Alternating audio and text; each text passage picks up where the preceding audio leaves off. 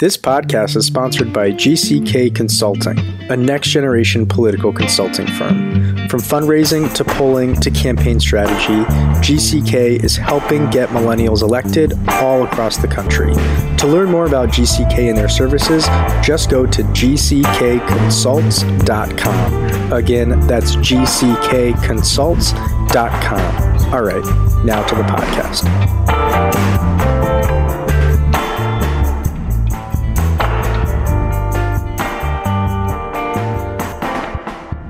Welcome to the Millennial Politics Podcast. I'm your host, Jordan Valerie. My pronouns are she, her, hers. And today I'm joined by Patrick Rodenbush, Communications Director for the National Democratic Redistricting Committee. Thanks for coming on. Thank you so much for having me on. Yeah. So, Patrick, what exactly is the N D R C? That's a good question. The N D R C uh, is an organization that was set up uh, in early two thousand seventeen to be the the group within the Democratic Party to focus solely on redistricting. So the next round of redistricting will occur in twenty twenty-one. We'll have our census in twenty twenty. The redistricting will occur in the states in twenty twenty-one. And uh, I think if you start from a baseline of what happened in twenty eleven, the last round of redistricting has really affected our politics over the last eight years or so. And that's everything from the way people get elected and who gets elected to how they act once they're in office. So the N D R C was set up with the goal of making sure that, unlike what happened in twenty ten and twenty eleven, uh, Democrats were prepared and ready uh, to ensure that we have fair, fair maps, fair districts uh, for the next uh, decade. And what happened in the last redistricting cycle that makes an organization like the N D R C so important in the upcoming cycle? You know, the way this works is we, we do the census every ten years, and then each state gets a certain number of seats for the U S House of Representatives. Uh, what happened in twenty ten was we had a, a wave election. Uh, Republicans, you know, swept all these offices uh, across the country. Uh, and specifically, we're talking about uh, state and local offices. So in most states, redistricting occurs. The state legislature Uh, will pass new maps, and then they get signed by the governor. What happened in um, twenty eleven, after the wave election in twenty ten, was in all of these what are more or less swing states, you had Republicans who took control of both chambers of the state legislature and the governor's mansion. That's what we call a trifecta. You know, if you have trifecta control of a state government, you can sort of, one party can do whatever they'd like uh, to a certain extent. And so what happened in twenty eleven was all of these states, Wisconsin, Virginia, Texas, Florida, Ohio, Pennsylvania, to a certain extent swing states, Republicans got into power. They redrew maps that were the worst partisan gerrymanders that we've seen in fifty years by some academic studies. And, and that means we've had instances in which, just based solely on how these legislative lines are drawn, both at for the state legislature and for U S House seats, Republicans can win less than fifty percent of the vote, but still retain significant majorities in congressional delegations and state legislatures. And so th- I think the N D R C was created, um, as I said, in twenty seventeen. It was sort of the brainchild of President Obama, uh, Eric Holder, the Attorney General, who's our chairman now, uh, Nancy Pelosi, Terry McAuliffe. There's a few of uh, sort of leaders within the Democratic Party who saw what happened in twenty ten and twenty eleven and said, we cannot allow this to happen again. Uh, in twenty twenty, when the census is done, and in twenty twenty-one, uh, when new maps get drawn. And what did the results of the twenty eighteen midterms mean for the next redistricting process? So they were good overall. You, you know, we had uh, this opportunity in twenty eighteen to elect people who are elected to four-year terms in twenty eighteen are the people who will be in office in twenty twenty-one who will redraw the maps. So if you sort of take a step back to what happened in twenty eleven, as I was saying, where these places had Republican trifectas, we were able to break up Republican trifectas in states like Pennsylvania, Wisconsin, Michigan, which means that at the very least, we'll have a Democrat uh, at, with a seat at the table when new maps get drawn uh, in twenty twenty-one. And then the other thing that happened in twenty eighteen that was really encouraging was a number of states, and not just blue states, but in some cases, red states, actually passed pretty significant redistricting reforms. Uh, so that was Michigan was probably the highest profile. They passed uh, Proposal two, which creates an independent citizens commission to draw districts in twenty twenty-one. Colorado passed a similar message, uh, a similar um, a bill. And then uh, a state like Utah also passed one. They'll have an independent process in twenty twenty-one.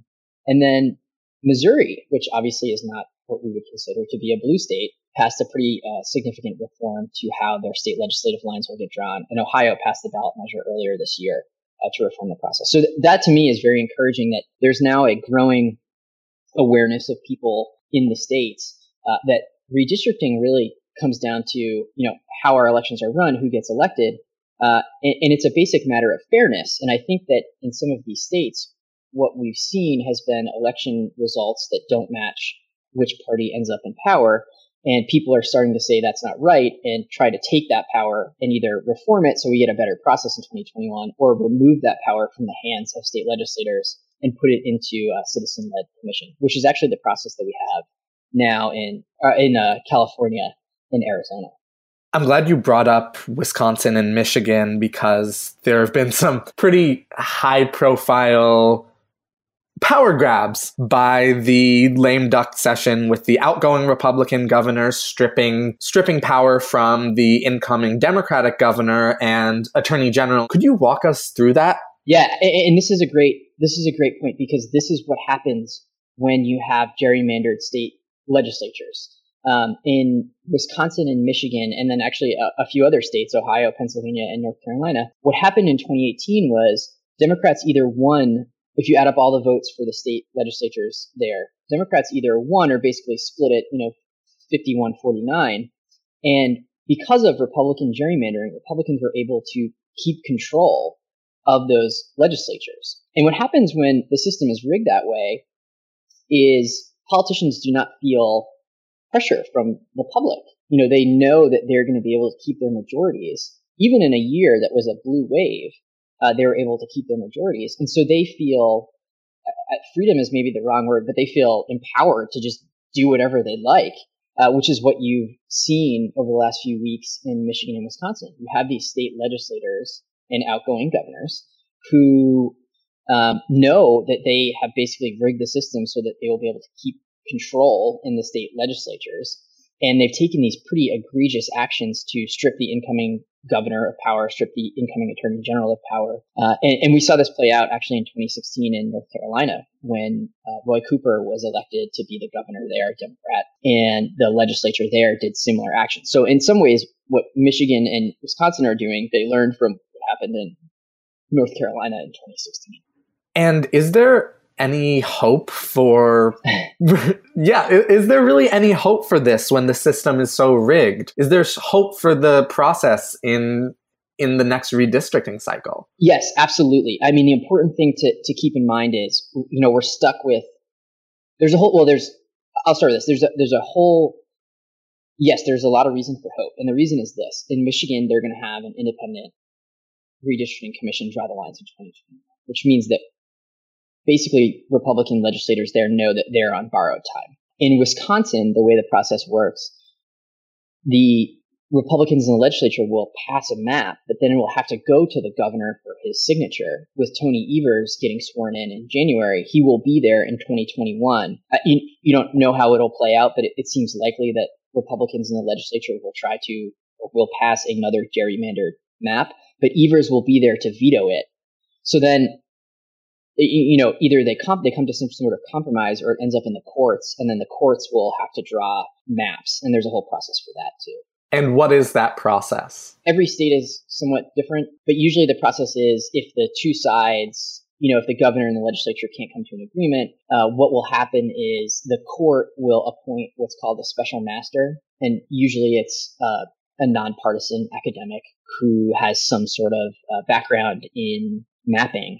And, and he, that person will come in and, and basically just draw a new map that is fair and nonpartisan, and, you know, follows the whatever the rules for each state are on how the maps need to get drawn. So this is what happened in Pennsylvania earlier this year. There was a lawsuit that was brought uh, in the state court uh, over the congressional map in Pennsylvania. And Pennsylvania had been very gerrymandered for the past three election cycles, so twenty twelve, twenty fourteen, and twenty sixteen. Republicans had held thirteen of the eighteen seats in the congressional delegation. And that's just like, when you think about Pennsylvania, that's just, that's not right. That doesn't match the makeup of the state. Uh, so what happened was a group, uh, a couple groups, including N D R C, got involved in this litigation at a certain point, brought a case to the state Supreme Court of Pennsylvania. And they found that the map violated the state constitution. So they order, the state court ordered the legislature to redraw the map in a fair way. They did redraw the map, but it wasn't fair. So Tom Wolf, who's the Democratic governor there, never signed it. At that point, it went back into the court. The court appointed a special master who then drew a map that is fair. It's um, it ended up being, in this last election in twenty eighteen, Pennsylvania now has, will have uh, in January, nine Democrats and nine Republicans representing them in the U S House of Representatives. So that's that's sort of how the process can play out. And we're going through this process now in North Carolina, uh, another state that's very badly gerrymandered. And there's active litigation at both the federal court level and at the state court level um, that's moving forward. So hopefully we will be able to get new maps in place before twenty twenty. And are there important elections in twenty nineteen and twenty twenty, non-presidential, that are going to have an impact on this process? Yeah, absolutely. So uh, next year, there are gubernatorial elections in uh, Louisiana and Kentucky. There are state legislative elections in Virginia. Uh, and then in twenty twenty, there'll be a whole bunch of down-ballot races uh, in a bunch of swing states that will make a pretty big difference in how the maps get drawn in, in twenty twenty-one. So that's states like Texas, Florida, Georgia, North Carolina, Pennsylvania, Ohio, New Hampshire. Uh, and these are all, you know, these are these are races that are state legislative races. They're pretty local races. Um, and I think, to be frank, maybe Democrats haven't been so good in the past at focusing on these races. We sort of get uh, obsessed with what's going on at the top of the ticket and who's running for president and who's going to be the senator. But these local races matter a great deal. Uh, they have enormous power over both the rules of the road and how maps get redrawn, but they also affect sort of people's day-to-day lives. And you see in states that are very badly gerrymandered some of the worst, most backward legislation. So uh, I'll give you a couple of examples of this. Texas is a state that it was actually, the Democrats basically had control up until like the late, going into twenty ten, of one of the chambers in the state legislature. Republicans win in twenty ten, and then they gerrymander the state. And now Texas is a state that you think of as attacking uh, women's re- reproductive rights, of passing these really stringent and discriminatory voter I D laws. North Carolina is a state that, you know, uh, you remember the bathroom bill uh, a few years ago, where it causes huge controversy, but because there was a gerrymandered legislature, they felt as though they could just do whatever they wanted. It ended up, you know, becoming an issue and getting into the courts. But that's sort of what happens at the, those are the kinds of bills that really matter to people on a day-to-day basis in these states that come out of the state legislature. And I think Democrats now, the N D R C is certainly evidence of this, uh, are, are starting to focus more on these state-level races than we had in the past. Hey everyone, I'm Nathan. And I'm Dylan. And as you know, Millennial Politics is totally independent and volunteer run. That means every podcast you listen to, every article you read, and every tweet you see is created by a dedicated team of volunteers. It also means that we can say what we want to say when we want to say it, but we rely on listeners just like you to support our work. We hope you'll consider supporting us by subscribing at patreon.com slash Millenn Politics. Every dollar will go directly towards our mission of shining a spotlight on progressive candidates, causes, and organizations. And if you subscribe at the ambassador level or more, we'll send you a free copy of How Our Government Really Works Despite What They Say. It's an award-winning book about the intricacies of American government, and you'll get to join our exclusive ambassador Slack channel and get to hang out with us all day, every day.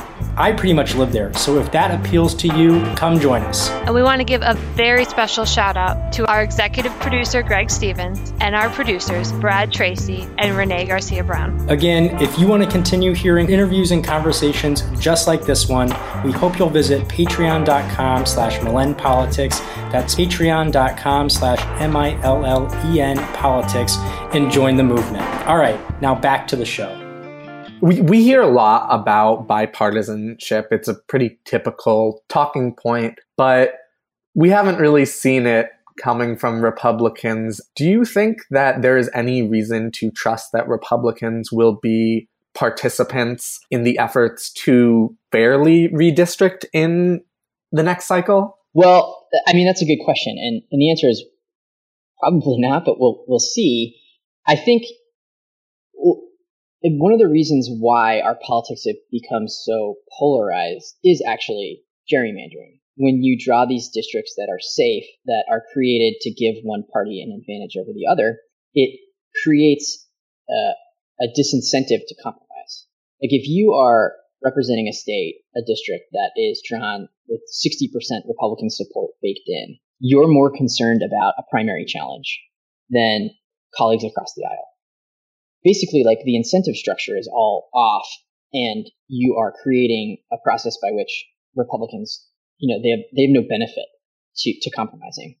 To your point, though, I think one of the things that N D R C is trying to create, and I think we're going to see a lot more of over the next few years, is public pressure on state legislators to draw a fair map. You know, we passed these ballot reform measures in five states in twenty eighteen. I think you'll see a few more of those uh, come up and be on the ballot in twenty twenty. And those are really popular. In Michigan, you know, it passed with more than sixty percent of the vote, including carrying a bunch of districts that were won by Bill Schuette, who is the Democrat, or the Republican nominee for governor. In Colorado, the ballot initiatives passed with seventy-five, seventy-two percent of the vote. So I think when you put this to the voters, you know, this basic issue of can we have fair districts, should we have fair districts, it's overwhelmingly popular. It's just a matter of making sure that either you get a Democrat uh, or Democrats with a seat at the table when the maps are getting drawn, or you pass ballot reform measures that reform the process and make it so that, you know, there are rules, uh, rules that they have to abide by.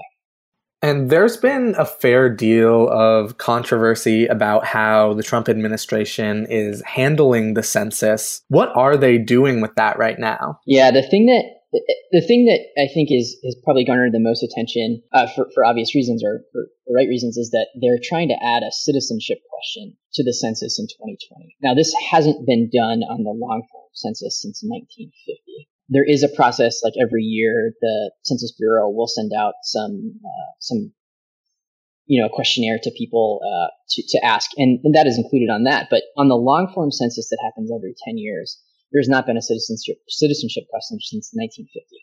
There's a couple things at issue here. The first is that the reason that they stated for doing it is clearly not true.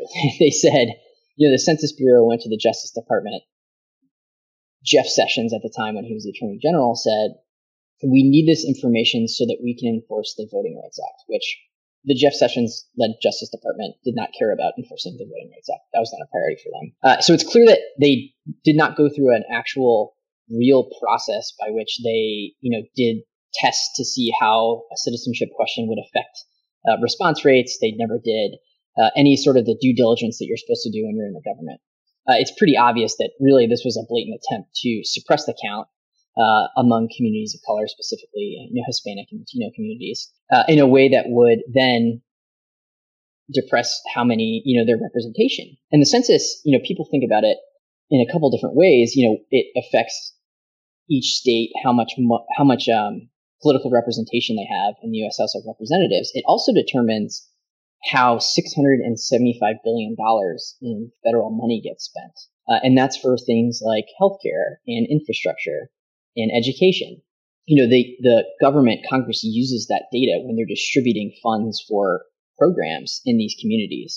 And so it's, it's a pretty blatant attempt on their part, on the Trump administration's part, to rig the census in a way that they think will be favorable to Republicans moving forward, uh, which is why there's now a handful of lawsuits uh, challenging them, and hopefully it will get taken off. Uh, taken off the uh, the questionnaire before it goes out in twenty twenty. And that's actually something that the we have a an affiliate, the National Redistricting Foundation, which is our the arm that we use for litigation. And uh, we are supporting a, a group of plaintiffs in a handful of states who will be affected by that. Uh, and that's moving forward to trial uh, early in twenty nineteen. Could you tell us more about that arm of your organization? Yeah, so the foundation is a five oh one c three, so it's a nonprofit. Basically, they are our litigation arm. And so part of the way N D R C is attacking this problem is, you know, we try to elect Democrats uh, in these key states. We support ballot reform initiatives. We try to garner some grassroots support in these states.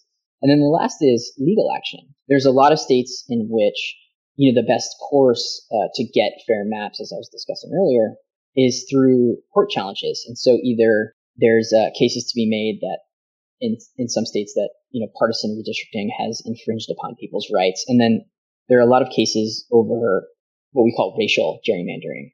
So when uh, people of color get packed into districts or cracked to discriminate them based on Uh, in ways that would uh, diminish their voting power.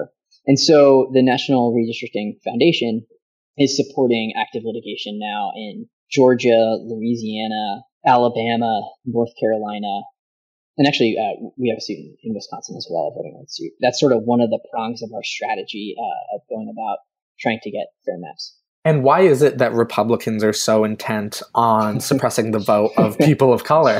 Uh, you'd have to ask them. Uh, I think it's a, uh, you know, I, I don't know. The thing that uh, our chairman Eric Holder always says is, what are what are Republicans afraid of? Why are they afraid of the the very voters they claim they want to represent? You know, what is it about them that that they're scared of having free, fair elections in which, you know, the outcome is determined by a battle of ideas and not who drew the lines or who was able to pass a strict voter I D law. You know, you have one party that in a lot of states has basically taken the position that the fewer people that vote, the better. That's really not, that's not the America I believe in. Uh, and I think most people agree with that. And how does this affect millennials and young people in particular? You know, this is a, a big reason why I, I'm here at the N D R C. I previously worked in the Obama administration and, and saw uh, with sort of great frustration that we couldn't make progress on a lot of the issues that people cared about uh, and believed in. And, you know, were broadly popular among the American people, like reducing gun violence, like taking action on climate change. Uh, and I think, you know, the thing it, it's sometimes hard to understand, but is really important is that because our elections right now are rigged by gerrymandering, it creates, as I was talking about earlier, you know, incentives to not compromise. And so you get this gridlock on these really big, important issues, um, like, like reproductive rights, like, you know, tackling the urgent crisis that is climate change in ways that are really frustrating and are really off-putting to a lot of people. You know, it sort of digs into that cynicism that people feel about government. But if we have, you know, fair elections, if we have fair districts, we can start electing more people who look like the people they represent, who believe in the same things as the people they're supposed to represent. Uh, and then we can start, you know, tackling these big issues like, you know, like I just mentioned, like climate change, like reducing gun violence. And, and it, the other thing is this lasts for a decade. You know, we only, you know, unless there's litigation or some, uh, you know, outstanding circumstance, maps get drawn in, you know, the year after the census, and then they're in place for ten years. And so, you know, we've had to deal with the repercussions of what happened in twenty eleven for the last, you know, seven, eight years. And we're going to, you know, be playing on those maps again in twenty twenty. If we don't get this right in twenty twenty-one, we're stuck for another decade on gerrymandered maps, on having people who are, you know, representing these very, you know, red districts and, and they don't feel the incentive to compromise. And that's really bad, and it's really it would be really frustrating. And so there is an urgency to this that we have to get it right uh, in twenty twenty-one to make progress on, you know, these core issues. And what is the N D R C doing in particular to engage young people? You know, we have a partnership with Organizing for Action, uh, and we have worked with Sister District and some of the other um, you know great progressive grassroots groups that have popped up over the past year. Uh, and the other thing that we've done a lot of is our chairman Eric Holder has um, made it a priority to, you know, do some different kinds of media. So he went on like The Breakfast Club last year, uh, The Daily Show, uh, BuzzFeed, and he's visited quite a few college campuses actually um, to talk to people about this issue and to try to engage them on it um, in ways that maybe, you know, Democrats hadn't done in the past. And what would you say that our listeners should do to take action on this issue? Yeah, so uh, I mean, I'll plug our website, democratic redistricting dot com. Uh, you can learn about how to get involved, sign up uh, to get more information. And then the other thing is, just more broadly speaking, is every every election matters and every race in that election matters, and, and make sure that you are registered to vote and you go out there and you vote. Um, you know, it was encouraging to see, you know, high turnout in a lot of states in, in twenty eighteen in the midterms. Um, and I think that's, you know, a reaction to what happened in twenty sixteen, but we can't let this be a one, you know, a one election thing or a two election thing. You know, young people, millennials are the largest cohort of voters, but they don't vote like that. You know, you, you know, there's like, we are now the largest group of uh, Americans in the country, and we could have enormous influence over our politics, but too many of us don't actually show up and vote. And that's really frustrating. And so at a very basic level, make sure you're registered, make sure you get to the polls, make sure you get your friends to the polls, and vote in every election. Don't just show up when, uh, you know, there's a president at the top of the ticket. Show up in your school board elections, show up for your state legislative elections. Make sure you get there and your vote uh, is cast and your voice is heard. And lastly, where can folks find you online? Uh, I am on Twitter. My handle is at P N Rodenbush, R O D E N B U S H. Okay, awesome. Well, thank you so much for coming onto the podcast and talking with us about this issue. And we hope to catch up with you in the future to see all the progress the organization has made and hopefully the progress we've made as a country and in the States. Yeah, absolutely. Thanks so much for having me on. Yeah, of course. Yeah. And lastly, to our listeners, make sure to follow Millennial Politics on social media, subscribe to the podcast on iTunes, and tune in to the Progressive Radio Network every week at eight p.m. Eastern to hear our newest episodes. Thanks for listening.